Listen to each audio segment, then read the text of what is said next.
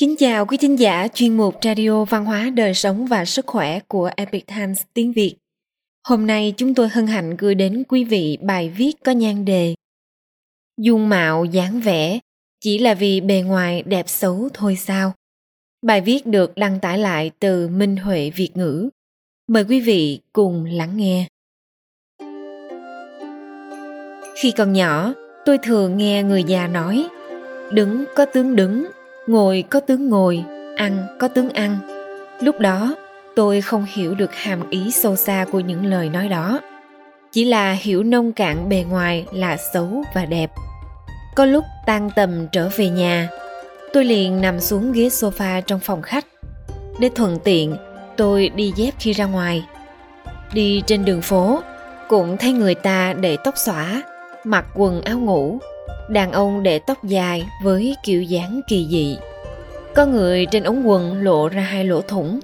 Có người mặc y phục, mang giày, mũ, ba lô. Trang sức có hình đầu lâu. Mãi cho đến ngày nay, sau khi đã đọc những sách cổ có liên quan, tôi mới thực sự hiểu rõ hàm nghĩa chân chính đằng sau câu nói của người xưa. Đứng có tướng đứng, ngồi có tướng ngồi, ăn có tướng ăn đàn ông cung kính, phụ nữ tươi đẹp.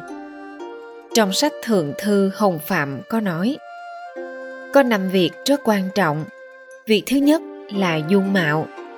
Dung mạo yêu cầu đối với đàn ông là cung kính, đối với phụ nữ là tươi đẹp. Người ta có cao, thấp, sang hèn khác nhau. Già trẻ tôn ti có trật tự, hành động hợp với quy củ, chắp tay và vòng tay thi lễ về trang phục, thiên tự cổ đại Trung Quốc mặc trang phục có hình núi và rồng, chư hầu mặc trang phục có hình lửa, đại phu mặc trang phục có hoa văn hình cây rìu, sĩ phu mặc trang phục có hoa văn hình chữ kỷ, nghĩa là bản thân. Đạo đức càng cao thì nội tâm càng phải theo quy củ. Xe ngựa khi đi ra ngoài, đi lại nhanh chậm cũng có khác biệt.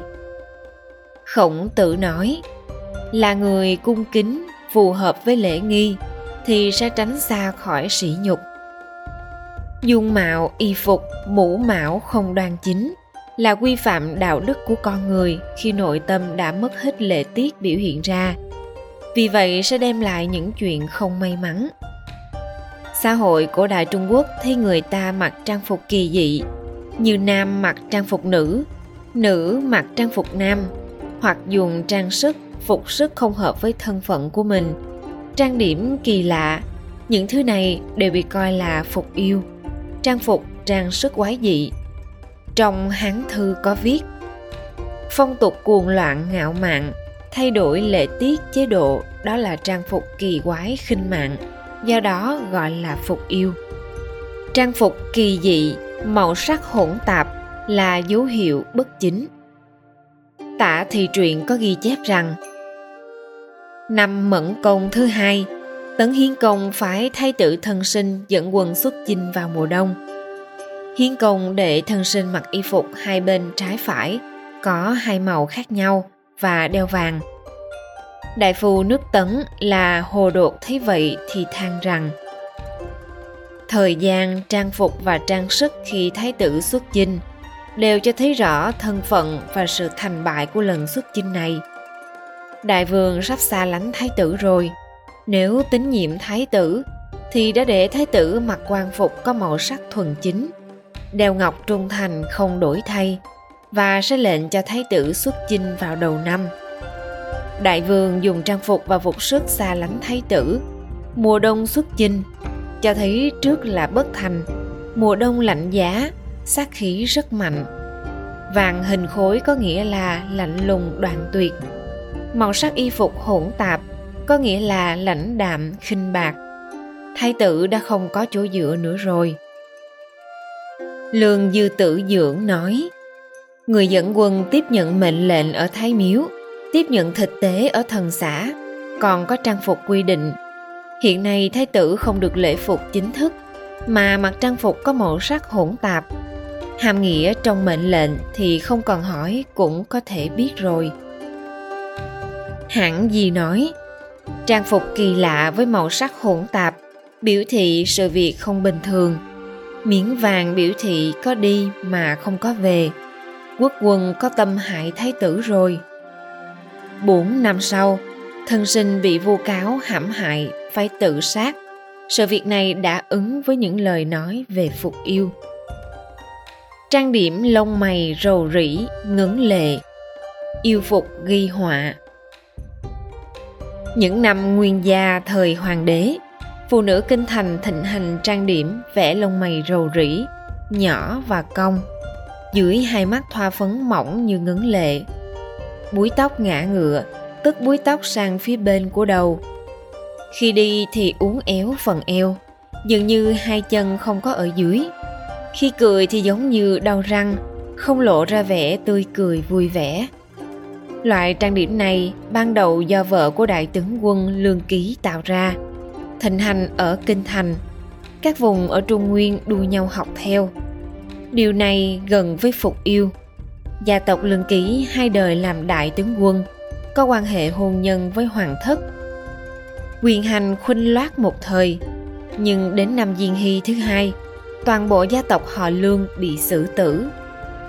Theo văn hiến thông khảo ghi chép cuối thời đường, phụ nữ trong kinh thành để hai làn tóc mai ôm mặt. Hình dáng búi tóc như cây dùi. Mọi người gọi là phao gia kế, búi tóc ném nhà. Khi đó còn ưa chuộng dùng lưu ly làm trâm. Phao gia, lưu ly, âm gần giống với điên bái lưu ly. Nghĩa là điên đảo lưu lạc, đó là dấu hiệu đế vương di dời, xả tắc bất ổn thế là kiểu búi tóc ném nhà và trâm lưu ly, bị coi là phục yêu. Nam mặc trang phục nữ, mất hết uy nghi. Những năm cuối nhà tây hán, thiên hạ đại loạn, canh thủy đế lên phía bắc xây dựng kinh đô lạc dương.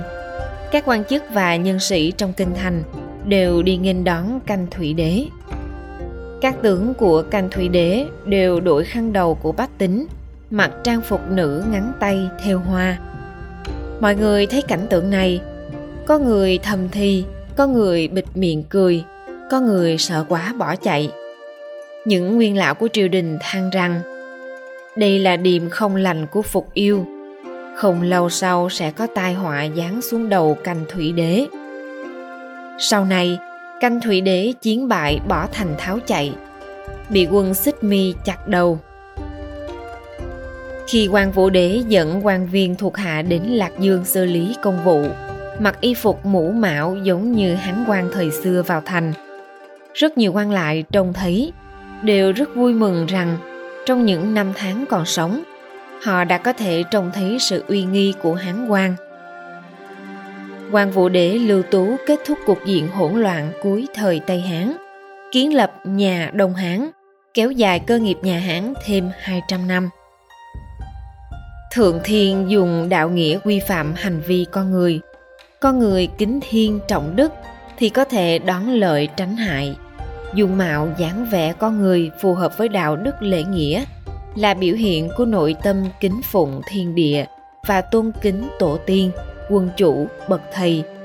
Đồng thời về hành vi cá nhân cũng sẽ khống chế được dục vọng, không phóng túng mà tính, không dễ bị mất đức